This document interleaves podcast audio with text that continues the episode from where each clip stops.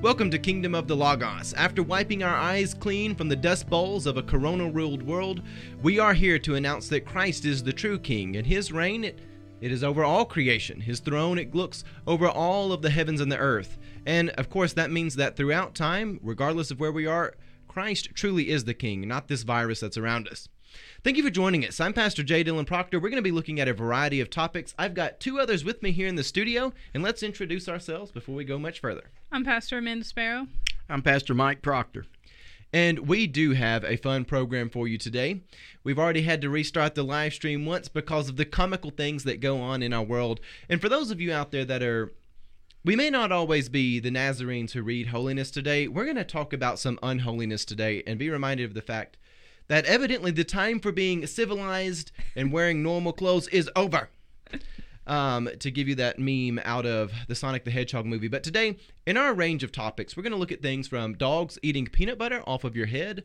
We're going to talk about a guy that went to the beach dressed as the Grim Reaper. We're going to return to our conversation of the seven deadly lies that are affecting the church. And we'll do that through our Bible study section. And we're also going to talk about the fact that we, as individuals, the Holy Spirit wants to come and empower us to make a difference in the world as individuals. So a lot of times we think we're not equipped for it. God wants us to rise up and be doing great things. But before we get into unholiness today, let's open up with a prayer if we can. So, Pastor Mike, would you lead us in a prayer before we begin? Absolutely. Let us go to the Lord in prayer. Heavenly Father, we thank you, Lord, for your salvation that you provide for us in Christ Jesus and your love that you have for your creation. In these strange days, Lord, where we see all kinds of actions and uh, weirdness happening in the world all around us, Lord, we pray for you to bring order to the chaos. We pray for each and every uh, viewer that is watching, Lord. In the in the midst of uh, this, they probably got their own stories that that uh, reflect chaos around them. So, Lord, help us as we look not only to some of the stories, but especially to your word, to bring meaning to how you are not only the on the throne, but you're on the throne of our life, each and every person. So, Lord, bring us close to you, sanctify us as your instrument. And Lord, we give you praise in the name of the Father, Son, and the Holy Spirit. Amen. Amen. So, first up in unholiness today, we have a situation where death showed up at the beach. And yes, I'm talking about Death, or the Grim Reaper, as some might call him. He showed up on the Florida beach last week. And of course, this was not really the Grim Reaper, it wasn't really Death, in case anybody was surprised. this is just a Florida man dressed up as Death in order to make a statement against those who were out enjoying the beach. And before we get into our overview of this, I've got to ask the question if you saw someone dressed up on the beach as Death, what sort of person would you expect this to be? Would you think this is a professional person? Is this someone who's like 20 years old? They don't really have everything together yet. Pastor Amanda, who would you think is out on the beach dressed up as death? I, am not sure I could give you like a demographic, um, but it does seem to be. It would I would imagine someone with like a high level of pettiness, but a low level of maturity. Not, you know, really good at deciding where to kind of put that energy in a productive place. Yeah. Yeah, you've got that intersection between high pettiness, low maturity. I think you nailed it right. Um, this is a lawyer. Hmm. Yes, a lawyer. He ended up doing a political stunt because this did end up being very political. Um, he went out, he made this political stunt, and when he was interviewed, he said, You know, I want people to make donations to this political cause. Again, it went in that direction, but nonetheless, it is noteworthy because we're in a moment that shows character. I've said this several times on on the various programs that I put out throughout the week. We are in a moment that exposes character. And this is a revealing moment. And there in Proverbs chapter 16, verses 25 through 28, it reads There is a way that seems right to a man, but its end is the way of death. The person who labors, labors for himself. His hungry mouth drives him on. An ungodly man digs up evil, and it is on his lips like a burning fire. A perverse man shows strife, and a whisperer separates the best of friends. And that scripture there out of out of Proverbs 16 totally nails where we're at as a society. We have a lot of people who they want to have whispers. They don't want people to be able to obtain truth. They want to just go out and make political stuff. They're not really interested in real causes. They're just interested in the the theater of it, and it's extremely gross. So, Pastor Amanda, I think there's going to be an increase in people coming out in costumes in what we see going on in the world, and it's already happening. Mhm. Um, but let me ask you: Is this a good thing that character is being revealed, or is this simply depravity being depravity? Well, I think it kind of case by case situation. Um, I think some people are trying to bring some levity to it. I know there's people who've dressed up like the uh, the plague doctors, so they have those masks with the really long noses on it. Um, I know um, my mom has made like the masks that you reuse, and she actually added something so you can decorate it with. I think some people are just trying to bring some lightness to a very frustrating and at times even deadly situation, and I don't think there's anything wrong with that. But then we can also see this going too far in in this direction where like this man who's out in Florida, it doesn't seem like he was actually interested in bringing any kind of awareness or help people understand how to keep themselves healthy. It was more a political stunt, and that's frustrating. And I, I think I mentioned earlier, sometimes there's a thin line between paranoia and being prepared, and it seems like this person's kind of playing jump rope with that line. Um, you're just not entirely sure what's going on, and so there there has to be. Um, I don't know. I think some of this has always lived in our society, and I think it's interesting that it's now being revealed. Yeah, I think Um, it's just it's revealing it. Yeah, and so it's we have to, I think, just be careful about when our part to play in it. If uh, why we're doing what we're doing, and it may look very similar to to what everyone else is doing, but are we actually making steps and taking steps to be prepared and to be healthy, and also to protect protect our more vulnerable populations or are we just simply kind of play acting out this paranoia for our own benefits and so Yeah. i think that's where it's going to divide between being prepared and being depraved Yeah, oh, I I agree very much. Uh, Pastor Mike, what are your thoughts on this situation? Well, you know, I think the the the clear beginning is where, that you have to start with is what is the motive? What is the motive behind this? And I, you know, you have people that wear masks that are dressing up that are, like Amanda said, you know, it's kind of decorative. They're trying to make the best out of the situation, but truly, this uh, individual is trying to ruin people's day uh, on the beach, trying to scare them. There are political agendas, I understand, that went with it. I'm not real familiar with the story, just vaguely. I've, I've read a little bit about it. But at the end of the day, uh, this uh, strange time that we're in, it opens up a whole world of depravity for depravity to really thrive in. Yeah. and i see that that is really what this is here is you know something that comes to kill steal and destroy life. And you know uh, I, I think you, i think it was in florida that this happened. Um, i would very much encourage people for that to happen in the right uh, if they're going to do that he have to be very careful um, if he there's no beaches in Tennessee, and that's good for him. But if he were to do that in the beach in Tennessee, there might be somebody with a speedo on carrying a uh, concealed weapon somehow. I know Amanda's laughing at that. Um, This is the content. I know, you isn't signed it bad? for. Maybe it, maybe it's. But anyway, Oh, gosh, I'm no. telling you, it the, the Grim Reaper shows up in some of the places in Tennessee. He might be Grim Reaping himself. I'll just tell you that. You know, we say I, I have. You know, this is a moment that's exposing character. We do find really the is. the fake virtues coming out. We'll talk more about those as the program comes on. We're already getting close to the end of our time slot for the segment, but we are live. Um, we're in. this is unholiness today. So th- this is an, an, unholiness today, so I guess we don't have to necessarily abide by our time rules. Though I do like to be structured. I am very much somebody who likes to be meticulous. Moving on to our next story, we've got something a bit more interesting for you. Um, so, an ICU nurse named Lindsay Shelton, First she first, you get the revealed an strainer out. interesting technique for clipping Next, her dog's get the peanut toenails. And we'll go ahead and pull this up. You don't realize it's got some audio. Um, for those who are listening to the audio version of this, a lady posted online that you can clip your dog's toenails by wrapping your head in saran wrap and then applying peanut butter all over your head. Now, as she does this, then she allows the dog to lick the peanut butter from her head while she clipped its toenails. This has quickly become an internet sensation. For those of you who have Instagram, I see this all the time. And I'm convinced half of these videos, people are not clipping the dog's toenails. I think it's just people wanting to have like a spa treatment at home where the dog is giving you that treatment. It's licking the peanut butter off your head, um, which I've, I've seen people have it lick it off their feet, which is kind of weird to me. But the people are like, yeah, lather up the head and let the dog eat it. Um, there's been a lot of people replicate this. We've got another video over here for you where people have got the peanut butter challenge. It's become an internet sensation. People they they put the peanut butter on their head, the dog licks it off. They allege they're going to clip the toenails, and a lot of the videos they do clip the toenails. But there's also a lot of videos out there where people are just having dogs eat peanut butter off their heads. heads. Um, the scripture that this makes me think of is from the Gospel according to St. Matthew, chapter 10, verse 1, and it says, And when he called his twelve disciples to him, he gave them power over the unclean spirits to cast them out, to heal all kinds of sickness and all kinds of disease.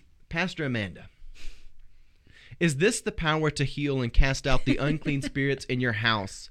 All you got this is what Jesus was telling you. The the answers to life. Put the saran wrap around, put the peanut butter. Is this actually what Jesus is talking about? Give us some holiness guidance to this. You know, part of me thinks this is really silly, but also the part of me that uh, owns a 90 pound greyhound that truly hates his nails being clipped um, kind of is like, maybe this might be akin to uh, calling out unclean spirits. I don't know. If you can finally get your dog still enough to, to, to shorten his nails. So I don't know. Um, it's, uh, it's quite humorous, though, to watch. Pastor Mike, is this the true spoils of modern society? Did our ancient ancestors and their wolf dogs not have the problem of trimming their dogs' toenails? Or is this just the lush, lavish moments of modern society giving us things that our ancestors could have never imagined? What's going on here? these are the luxuries of modern society, I believe. You know, when I first hear this story, it sounds crazy, but once I watch the video of the lady, you know, I would never do it. But I think she has discovered something that that I don't know what her motive was behind this or I know there's probably some that are that are way out there but you know it does preoccupy the the mind of the animal the dog and it, it seems not to be stressing him so I'm gonna give this thing a thumbs up um, as far as ingenuity You know, it is interesting. At the beginning of this story, I think all of us would have sold on having your dog do this. How many people would buy at home having the dog lick the peanut butter off your head? I, I I'll be glad to answer that. He's not going to lick peanut butter off my head, but if I can get you to come over and visit, I will be glad to put the Now, peanut butter on your I, head. I, I am a man. I'm not going to ask anybody to do anything I'm not going to do myself. If I'm going to have my dog count, who's a blue heeler, do this. I mean, I'll, I'll, I'll let him have it off my head, but I, I'm not ready for to do that. Also, he doesn't need his toenails trimmed because he spends most of his time outside. But it, I don't know. no, no. Yeah, um, I don't. I think I'm gonna try like maybe peanut butter on the spoon, or they said like put it on the wall to keep them busy. Like I'm gonna try a lot of other things before it gets on. Like peanut butter touches me. yeah. well, and uh, Christy's dog is rather large, and and I don't know. he might just go ahead and take a bite off of me. I'm telling you, I'm I, He's- he's I'm not not, that bad. having it. But I'm I'm okay for you to come over and try to. See, Or, or Pastor Yeah, Amanda, yeah. if you'd like to come over, I'm I'm all for it, but not me. You would Yeah. never get that peanut butter out of my hair. It Yeah. just it would be a trap. We put Saran wrap on if we need to. let's let's go ahead. We'll wrap this up. We're gonna be back with a more serious conversation. How our programs. We're back to doing the the multi segment variety show. Things are getting more serious as things go along. We'll we'll get to a a ultimate pinnacle there with a Bible study. We're gonna come back with a more philosophical conversation. So I thank you all for joining us. We will be back here in a moment.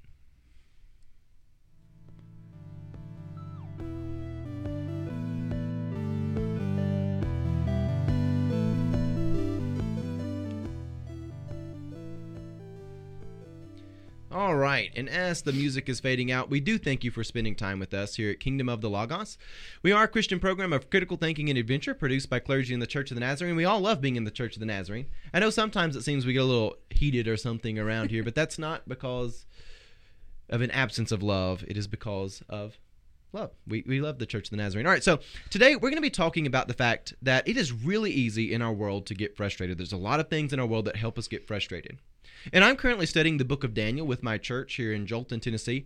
And we've been looking at Daniel and the Babylonian exile because it shows us how we can live a godly life in a world that is trying to desperately get us to bow down to fake virtue. Sort of like Nebuchadnezzar and his golden statue. It's a fake virtue. You're not really virtuous if you bow down to that. This book of Daniel, it teaches us that each and every man or woman of God can make a difference in the world simply by saying no to the fake virtues and yes to the teachings of God. In my Wednesday lesson, I told the story of John Harper, and I want to give a quick recap about that, and then all of us together here in the studio, we're going to talk about it a little bit.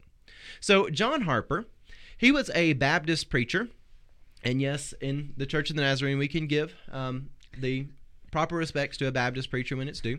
So, he was a Baptist minister who lost his life when the Titanic sank. And just hours before the ship sank, he told his daughter that it would be beautiful in the morning. And once the ship, ship started sinking, he handed his daughter off. Now, he doesn't get to hand her off to the, the girl's mother because she's already passed away. And she didn't pass away that night. She had died years before when the, the little girl was, was small. And he tells her to be good. John Harper, he knew that he would never see his daughter on this earth again. And he also knew at the same time that God needed him to preach the gospel. John, he went against the impulse to find safety, against the impulse to enjoy life with his child, to just look for the next lifeboat. And he turned back to preach the good news of Christ Jesus to those on a sinking ship. All these people out there, their, their bodies were in good condition at this time. I mean, John himself was a young man when this happened.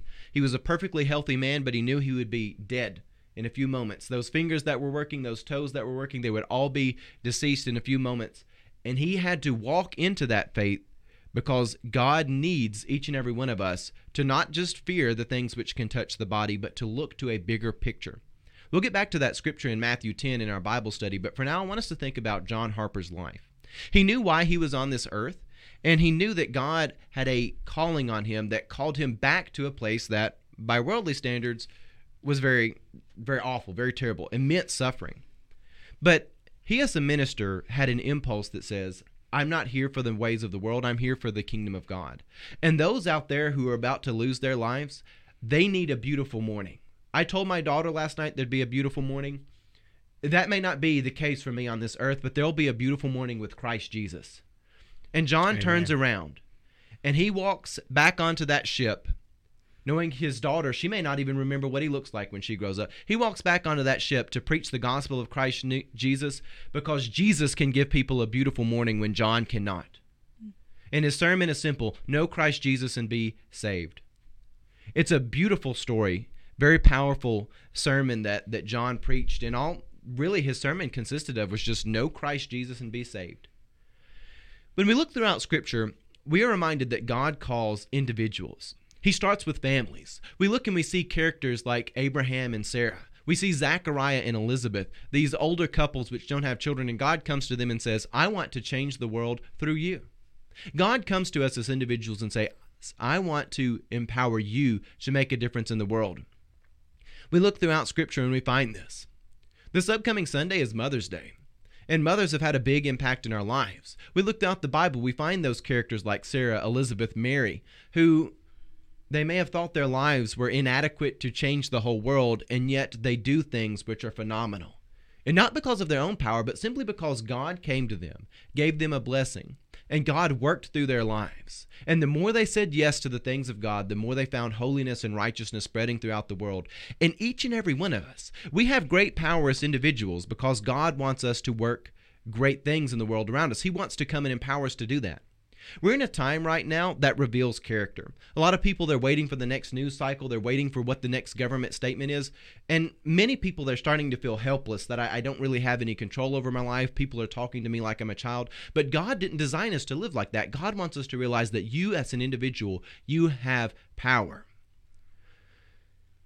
So, Pastor Amanda, I want to share a thought with you, and then I'll let you. Um, weigh in on the scripture. We mm-hmm. often quote Hebrews chapter 2 where it talks about, you know, what if we neglect so great a salvation? You know, the church is not meant to be this this group of people who waits for the next news cycle. That scripture in, in Hebrews chapter 2 it says, "How shall we escape if we neglect so great a salvation, which at the first was began by the speaking of the Lord, and it was confirmed to us by those who heard him." God also bearing witness both with signs of wonders, with various miracles, with gifts of the Holy Spirit according to his will. That scripture isn't just about, you know, you're in trouble if you neglect your salvation. That scripture is also telling us you're in trouble if you forget the gifts of the Spirit. Hmm. God has done so wonderful things to you. He's given you talents, don't hide them. God has given you as an individual. You've been given great power, great gifts.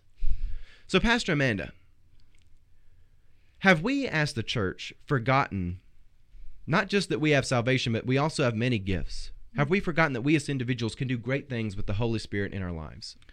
Um, I think, yeah. uh, Well, I, I don't know if we've forgotten or neglected or have become overwhelmed. I mean, we can also look the story of Peter walking on water. It's where he takes his eyes off Jesus and he starts to drown. And it wasn't so much the the uh, uh, the amount of faith he had or his own ability. It was um, who he was trusting in. Um, I also think we've you know, we have shifted our eyes off, and it's not so much about whether or not we're saved or even if we're sanctified, um, about how we exercise that salvation, how we live into that salvation and sanctification. And it is easy. I mean, the world is very complex, and that's not a new thing. I mean, it's been exaggerated because we have social media and the different technologies at hand, but the world has always been complex, and there have always been situations where there is no easy or simple answer. Um, and, you know, sometimes the only thing we can do is pray, and not that that's um, that's not a small thing. Um, but there's something that has to happen where we look into the world and we we have to get our priorities straight. We have to realize who is empowering us because we, we're saying these are gifts of the Holy Spirit. These are not gifts we can produce within our own power or strength.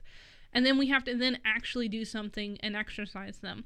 Um, you can have all the great tools in your tool shed, but if you never use them to build anything, then what's the point? Um, and that's it's difficult and not anything to be made light of, but we've got to do something. And again, it may seem small, it may seem like I'm one person um, doing this one little tiny thing. How is this significant? You know, it's not like, you know, I'm not Martin Luther King Jr. or George Washington or any of these great historical characters where we can point out and say they changed the world. But also to um, Pastor Dylan's point, I mean, we see people who did simple things, um, everyday things. I guess I shouldn't say simple, but everyday things like raising children, um, keeping a, a, a home, taking care of the person that was right beside them. And those little things, those simple things, those everyday things change the world. Yeah, absolutely. And Pastor Mike, we live in a day and age. We live in a time where truth is largely unobtainable. That people they only want they only want to listen to sources that already agree with them. So we have a vast amount of people who are not interested in the truth, and even if they're confronted with truth and it doesn't agree with them, they'll just dismiss it outright and say, "Well, I, I just don't care." Um, I believe you, but I just don't care. We have a lot of people who don't have eyes to see or ears to hear. And we look at this and we realize that Jesus talked about people not having eyes to see and ears to hear. And Jesus treated people I mean Jesus was was God incarnate and he responds to different situations knowing that these situations are different. He doesn't treat the devil in the wilderness the same way he treats Nicodemus at night. And even the Pharisees are conspiring against him. He'll talk to him, but he has a different attitude when he is talking with the disciples and giving them a parable. Jesus knows the hearts and minds of each and every one of us, and he knows how to deal with those things. And he realized that when people don't have eyes to see or ears to hear, they need spiritual transformation before you can even get them to the point to discuss truth. So, one of the things that our society needs is revival. And revival begins with the people of God. And many times the people of God may not feel like we're equipped enough as individuals to make a difference. But if we will rise up as individuals and shine the light of the gospel, great things can happen. So I wanted to ask you, Pastor Mike, do you think mm-hmm. the church has lost our emphasis on being prophets, that prophetic voice, that role that says we as individuals, we need to be calling the world back towards godly living? Well, I think there the to restructure the, the question with this answer is I think we've lost the emphasis on understanding the difference between false prophets and true prophets. And prophets uh, you know, it has to begin somewhere. It, it is truly the mouthpiece of God. It is not the mouthpiece of our personal um, ideology or, or our personal preferences. And it starts with a personal encounter with the living God. And we see this throughout our Bible. And when we have that personal encounter with the living God, God changes us. God changes people for the rest of their life.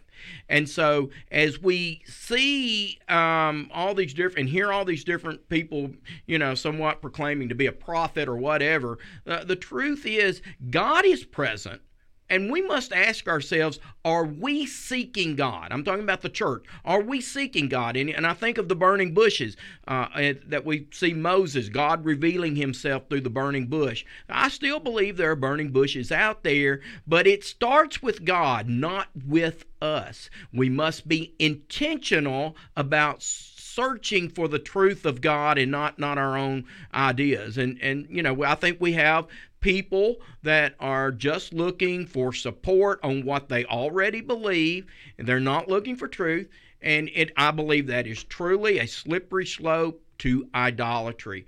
Uh, but at the same time, if we seek God's revelation, then we must be prepared to experience burning bushes. God is going to reveal himself and reveal his will. And yes, I do believe that there are true people who are in tune in the church with God, seeking for for truth and I believe they are going to be the instruments in, of God. And when when they encounter God, um, they become God's instrument uh, as well as God's mouthpiece, which is what a prophet is.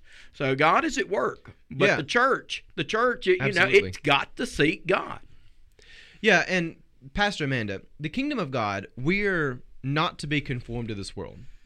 And, and that's something which is very fundamental to Christianity that we are not conformed to this world. We are to be transformed as individuals to have our minds renewed day by day. And we know that God doesn't come and make changes to the world by saying, well, here's the new sweeping policy. Here are the new laws that are going to change everything. God doesn't come and say, well, there was the God of the Old Testament. Now you get the God in the New Testament. No, the scriptures tell us Jesus come to fulfill the law, not to abolish it. God doesn't say, you know, those 10 commandments? Well, here are the new 20 commandments that don't include any of those 10. It, it doesn't happen like that. Um, but we do see that God does bring about change, and He calls people and He says, I want you as an individual to be encouraged.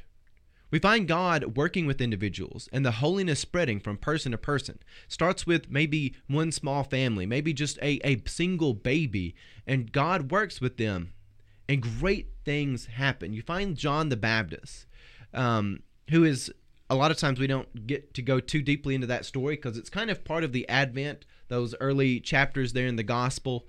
Um, and a lot of times we, we spend so much time emphasizing the birth of Christ, which we should, that we don't spend as a lot of time learning about how God was working, even in preparing the way for Jesus in those immediate moments. So not like hundreds of years with other prophets, but God came in that moment to, you know, bring a, a child to Elizabeth, and great things came out of that. Um, so have we?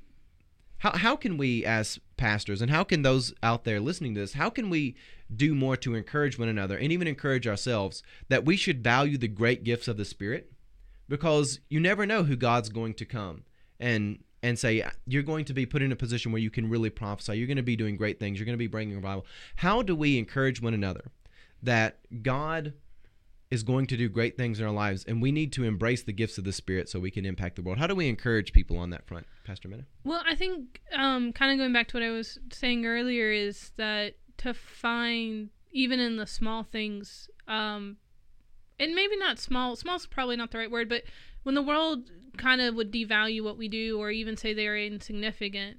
Um, I, I know with the coronavirus and everything that's happening, it really does, as a minister, it feels like sometimes we're beating our head against the wall. We're not able to do the things we've done in the past. And so, you know, everyone gets kind of thrown into some existential crisis of why am I here? What am I doing? And that's a fun place to be. Um, but to encourage us, even in the midst of those worries and those frustrations, which I think we have to allow ourselves to feel those worries and frustrations and not to dismiss them.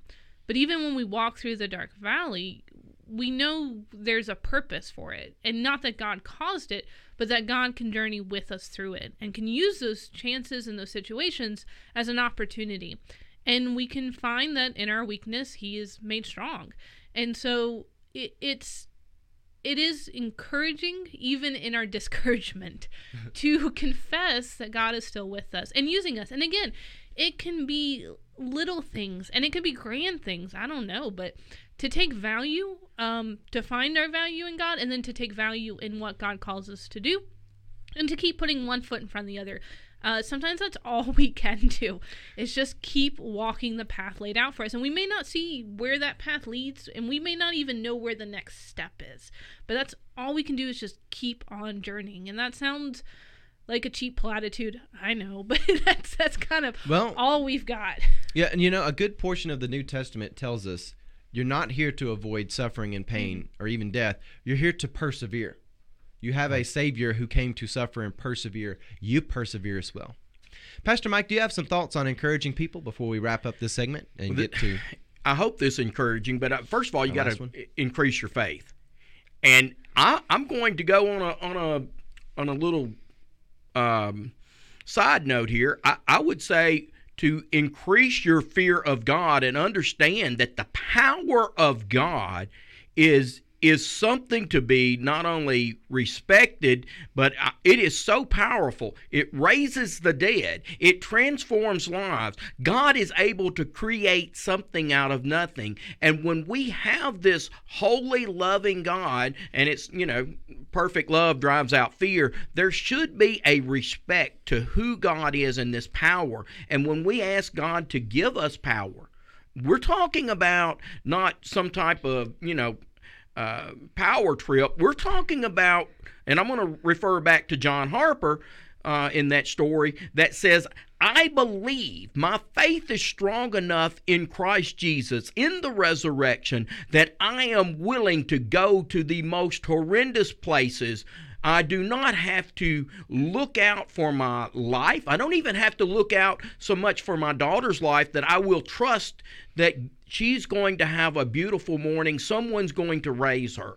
I'm going to go and I'm going to preach the gospel as I get my last breath before I descend down into the the the pits of the water at the at the bottom of the ocean I will proclaim the good news and that is extreme power of God and we live in a world where evil exists and we must be loyal and faithful to God. And just as the enemy comes to attack, steal, and kill and destroy, that power that we receive from God says we're going to be loyal, we're going to be faithful, and it requires a great deal of faith.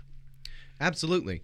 And as we wrap up this segment, I do want to just say thank you all for joining us. If you'd like to help us out, you can just grab a link, share our content. That will do a lot to help us. Just clicking share there up under the, the video. Um, subscribing on YouTube, Facebook, and downloading our podcast. We appreciate that. If you would like to donate monetarily, you can do that at patreon.com slash kingdom of the logos. And we'll be back to have our study of the seven deadly lies that affect the church. And we'll be talking about the devil and the argument that he is not real.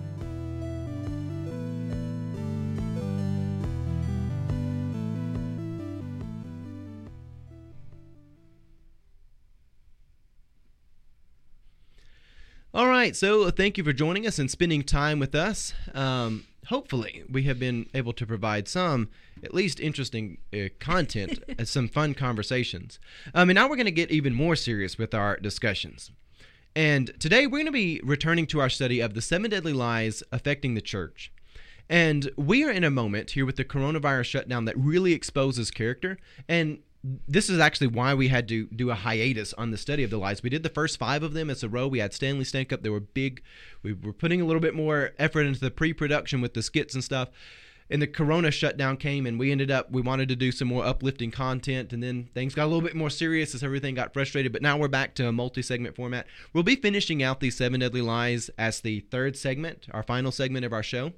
And one of the things that we're finding in this moment where character is being exposed, a lot of these lies we've talked about, this whole idea that you have to bow down to the forces around you if you want a seat at the table, a lot of these are panning out like in real time. And it's it's kind of a little bit spooky, but it's not like we have some magical, mystical, gnostic insight over here where we're heretics or something. It's just the basic truths of scripture coming out time and time again. History works like a sine wave. It goes up and down. The same themes repeat over and over again. Today, we're going to be discussing this lie that there is no devil. And a lot of the lies we talk about could be said with a gross motor skill like screen preacher. This one needs to be said with like a firm brow from the calm, collected voice like voice like Rob Bell. There is no hell. Whisper, there is no devil. This one's a tricky one. So today we're going to be discussing this idea that there's no devil, no Satan. And now this is a much bigger conversation than just about the devil himself. And it's easy for people to say that there is no devil, and it does a lot of damage because it produces a worldview that is pathological. And when I say pathological, I mean it has a bad series of events that come with it. You eventually say, well, there's no hell, there's no real evil. And even if the devil isn't making me do evil, I'm not actually consciously doing evil when I'm doing evil. I'm just misunderstood or society made me do it. This mentality has a lot of layers with it, it's a very complex onion that goes a very dark pathway where there's really no accountability and nothing really has any meaning anymore. It's just a nihilistic void, which is ironic because a lot of times these things would reject the whole idea of a nihilistic void. But the problem that we have in our world that's going to tie back into our conversation on the devil is that we live in an era that is defined by fake virtues.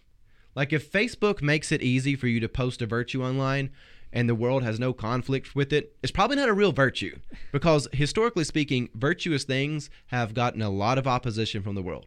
You know, they crucified Jesus. They chopped John the Baptist's head off. You know, they made fun of Nehemiah, tried to get him to come off the wall. They hated him. There were even people in the house of God that he got into it with because they didn't like. People have not historically liked virtue. Even the people being blessed by Moses look at Moses and say, Why did you bring us out of Egypt? Were there not enough graves for us in Egypt? Why are we out here in the desert? If the world makes it easy for you to display a virtue, it's probably, it, it may not be a real virtue if the world doesn't oppose you on it. I'll, I'll just throw that one out there. So today, for our scripture in our Bible study, I want us to look at the gospel according to St. Matthew, chapter 10, where it says, And do not fear those who kill the body, but cannot kill the soul, but rather fear him who is able to destroy both soul and body in hell. And the reason why I bring up this scripture is not because of that word fear him and to have an, a conversation about who him is, but this scripture is indicating to us that there is a bigger picture than just you in the here and now. This scripture is assuring us that there is more to this life than just your physical existence. There is a metaphysical existence as well. Your soul can really be destroyed. There is a hell. There is evil, and your soul can be drugged down. Now, human nature likes to be like Cain when God comes to him and gives him some wisdom and says, Hey, Cain, why is your face falling? Why is your countenance falling? You know, if you do well, you'll be accepted. And if not, sin is crouching at the door. And what does it want? Did God say that sin wants to have Abel die? No. God says sin wants you. It wants you. It really wants you. You know, the evil it wants you. And and Cain doing what what we as people do, he kind of pulls his pants up, I can imagine. Whatever his I don't know. He's wearing like a fox or a, a bat as underwear or something at that point in time. Uh, this is the content people showed up for.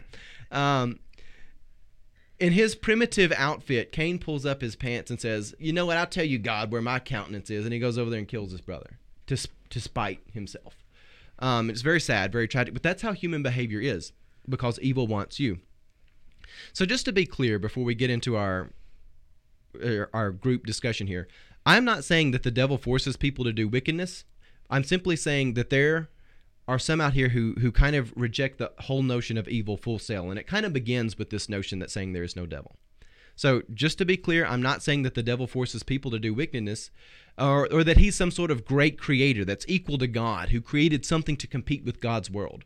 I am simply saying that there are a lot of people in the church who turn a blind eye to evil in our world, as, as if evil is not real. They'll turn a blind eye to it.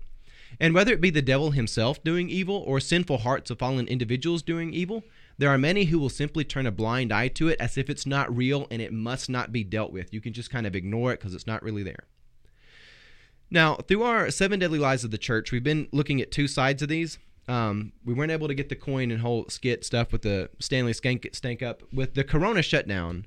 Um, Stanley is gone. We may need to check on him. He may may have gotten sick. I think he's in quarantine, not so much because of corona, but just because of the smell. Oh, well, he is a skunk. Um, so the first side of this is the outright statement that there is no devil, meaning that the concept of the devil is just a philosophical expression. Now, if you take that notion to its logical conclusion, which is a pathological conclusion, it's a bad series of events, it'll take you to a place where Christianity is just a philosophical expression, that it's not built on truth. And that that's a big problem. It, that can be a very big problem um, because baked into the cake of Scripture, baked into the the biblical accounts, is the fact that evil is real, It really does want you. You you weren't just misunderstood by society. Society didn't make Cain kill Abel. Sin. Sin was crouching at the door. It wanted him. And and Cain sized it up and said, Pull up my bat undergarments and um I'm gonna go over there and kill him. Bad, wicked, evil. Very terrible. So the second side of this is the is the more passive side that says, well, there's no conscious evil. That takes the more passive side that says no one is actually evil with an evil motive. If someone does evil, it's simply because they were misunderstood by society and therefore they were forced into their bad behavior. And this is not a good thing. Um, so let's open this up to have some conversations about that. Some just immediate thoughts that we have there. Pastor Amanda, do you have any thoughts on this whole topic? yeah, I think this topic's really difficult to have because we we come at to this topic with 2000 plus years of uh, misunderstanding of of evil. Um, I think not just as we come to this kind of postmodern, but also kind of post Christendom. Um, I think a lot of people's depiction and understanding of, of Satan more comes from uh, Milton's Paradise Lost and this kind of mythology that's grown around the character of Lucifer than really an understanding of evil. And so, because of all these different complex things that are coming together, it, it can be difficult to articulate this uh, belief without either sounding like um, some kind of medieval exorcist um, or dismissive of, of, of evil altogether. So there's there's kind of like a kind of two extremes that are vying for our attention, and I think ultimately uh, their basis is similar in the sense of if we can distort what evil is, then it's easier for evil to perpetrate itself. Um, and I think. Um, you know, after our discussion and our prep, we, we've had a kind of long prep time today discussing lots of different things and getting off topic. I kind of thought, you know, evil though it is not a force in of itself, it's not a created thing. Um, it, it's almost like th- zombie myths. Like a zombie wants to infect other people for there to be other zombies, right? Yeah. And this is kind of like what evil does. Evil desires not just to exist in unorder and disorder and discreation, kind of off in a corner somewhere. It wants to spread. And it again, it's hard to talk about it because it, it's a thing, and then also, but it's not a thing. Yeah, and Like, that's that's an interesting angle to this. And you kind of used some language earlier where evil it's not PR part of the created order. It's like an uncreated thing, sort of like death is an uncreated thing, but you can still die. Like darkness is the absence of light, but guess what? If we flip off these switches in the studio, it's gonna be dark. right. So It, the- it, it's something you have to contend with. Cold is, as you said, Yeah, cold is the absence of, of, of heat, and so we say these things don't actually exist, and yet we do experience them. And you so, can get frostbitten. right. So there's this very complex nature that we have to discuss that evil does exist in our world, and it is in a sense conscious that it does seek to kill, to steal, and to destroy, and yet at the same time, it's not a god. It's not a. it- It's not a, a, a we cannot find it and hold it and yet we can see its effects. We know its effects. We can look out our window and not just the effects of intentional sin like someone killing someone or, or stealing uh, an object but it is the effects of a disordered world that that goes into things like hurricanes and storms and famine and droughts and and and broken relationships and and just the discord of the world. It, and again it it does spread. It doesn't it doesn't just it's not like we're like okay evil will stay over there. Evil doesn't exist just in the bad part of town. Evil doesn't just exist you know in the country somewhere far away from us or with those kind of people or with that kind of situation. It it it is like you said well god said to, to cain it, it is crouching at our door. It is wanting to consume us because and i hate that i even keep saying it because it just I don't want to give it. It's almost like we give it more power when we try to put a face on it. Yeah. Um. And and so I I don't know. It, it's a very It's- weird situ- yeah, conversation it's- to have. it's one of those things where you give it if you give it too much power then it gets power over you if you ignore it it gets power over you Yeah. Yeah, it- you- you're, you're you- stuck between a rock and a hard place a little bit. which is why the antidote to this is not by our own power it's not our own decision you don't just sit over there and decide well i have decided to save and sanctify myself today i'm no longer evil um, it does take the power of god it takes a transcendent thing which is larger than all of us. And to the point of evil being uncreated, it is this is one of the reasons why it's so hard to, to defeat. When we had the the opossum that died under the church, and um, we had to get it out. It stank. It was wretched. It was horrible. Um, you can have another opossum get under there and die. You know, a skunk can die. Stanley Stank up could could turn into a real stinker. Um, and it, it doesn't transfer from one body to the next the same way that say um, like a virus might or something like that where it actually has to have a physical connection. It doesn't happen like i've got an ink pen right here i can go and hand to somebody they've got it from one of the it's uncreated it's not part of the created order. So it, it kind of jumps around how it manifests. But nonetheless it is there it's like cold.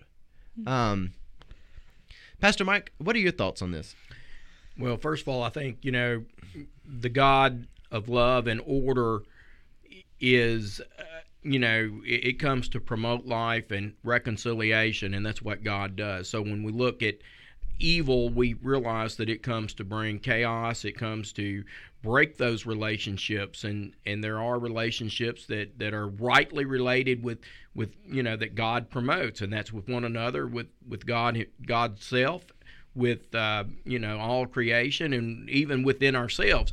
And so we will see that evil, and evil very much does exist, comes to destroy all of those relationships. And so as we understand holiness as being a not just a substance but really relational, we can see that evil pretty much is the same thing. I, I think the, the grave danger is to try to, you know, I, I don't want to say romanticize, but, uh, you know, to make the devil a little cutesy red thing with a, you know, little horns and a pitchfork. That That's a danger. I think the, the bigger danger, though, is to say there is uh, not evil. That, that evil doesn't exist. All of a sudden, you start progressing down a road where you say sin doesn't exist, or this is not sin, or that's not sin.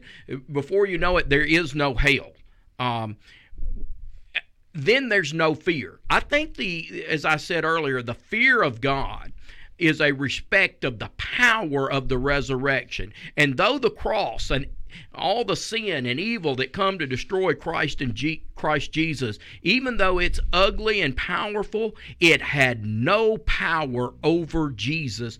Jesus is the victor in the resurrection, um, and He reigns forever and ever. But I, I don't know if I answered your correct your your question correctly, but that's my thoughts. Well, yeah, I mean, yeah, absolutely. Well, we're gonna wrap that up. I do want to Okay. leave people on a, a point of definitive direction. On the, I, I don't want to just bring this up there and and just be a, a naysayer that's just causing a bunch of problems over here. The solution to this problem is that we we start by understanding that Christ is King and that there's material truth in that. That there is a material truth in the fact that Jesus came, He walked among us. He was really the Word of God, the Son of God incarnate. He went to a cross. He died, was really dead, descended into Hades, the abode of the dead, and on the third day he rose again, resurrected, really alive. That is an absolute truth.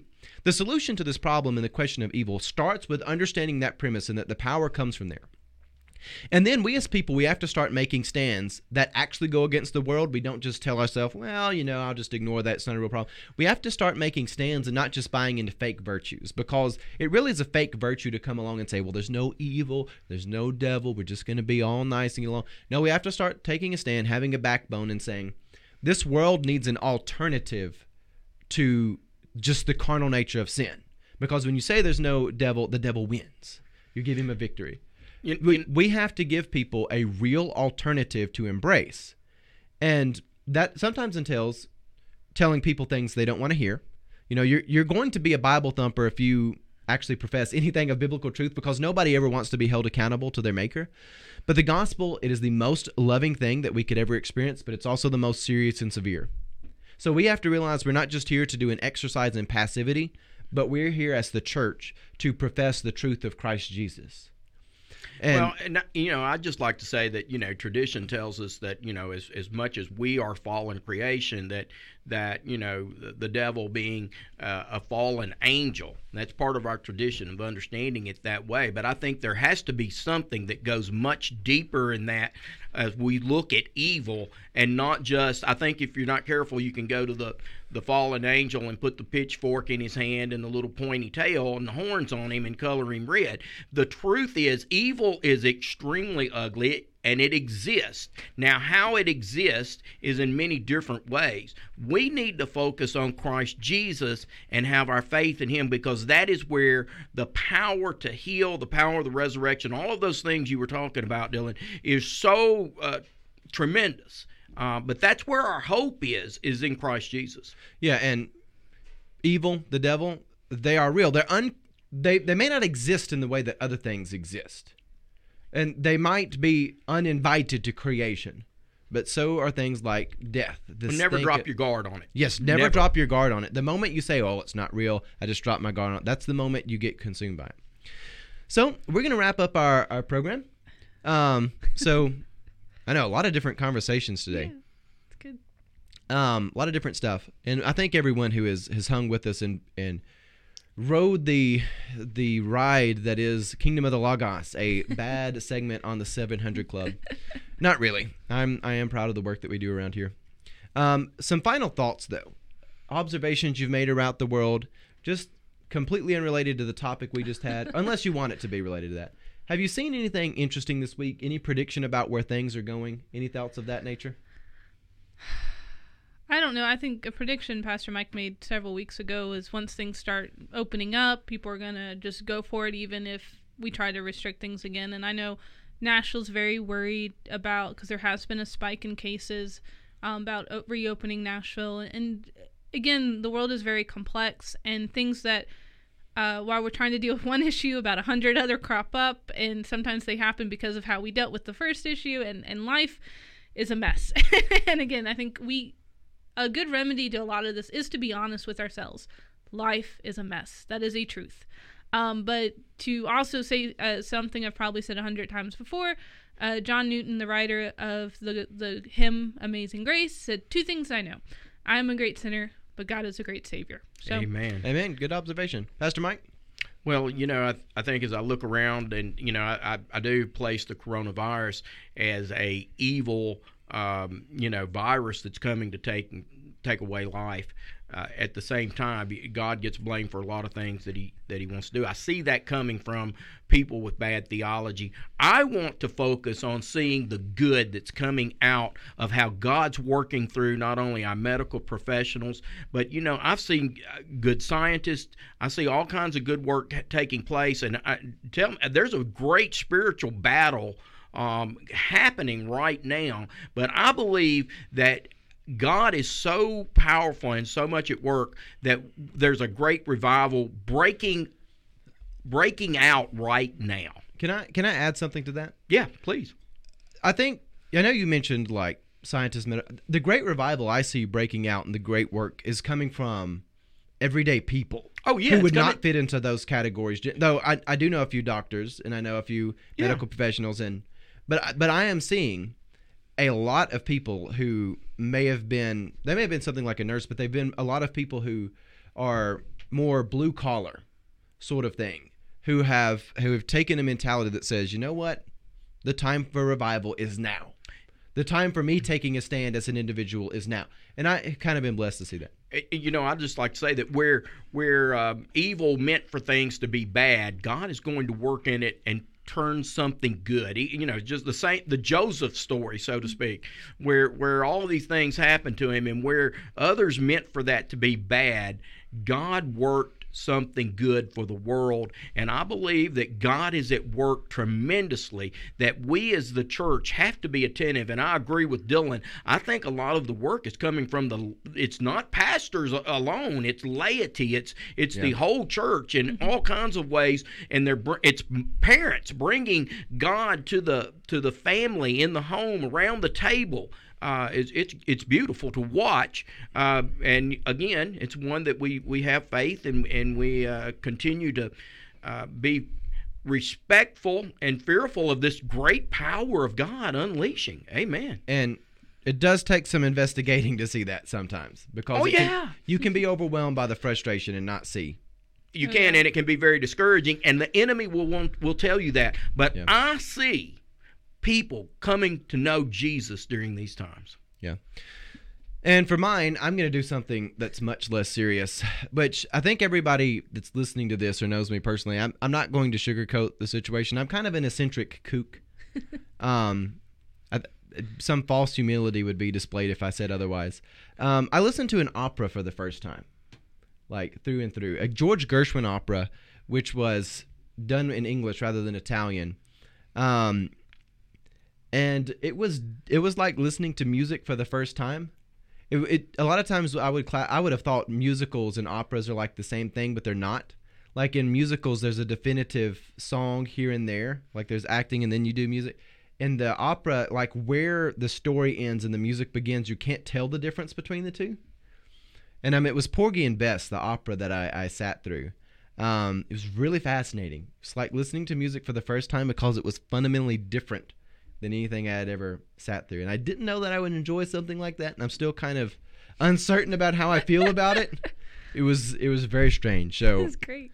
um, for, if anybody's wanting to do something weird and have a totally different experience with things, um, watch the Alfred Hitchcock film Rope, and then sit down and listen to an opera, a George Gershwin opera, because they're in English. Which is a very taboo thing to do. Anyways, thank you for joining us. This is Kingdom of the Logos. Pastor Amanda, would you pray and close us out today? Let us pray. Heavenly Father, first and foremost, we are grateful for your many blessings. Uh, we thank you f- for your greatest blessing, which is your presence, uh, which is life and life abundant. So, be with your people, we pray.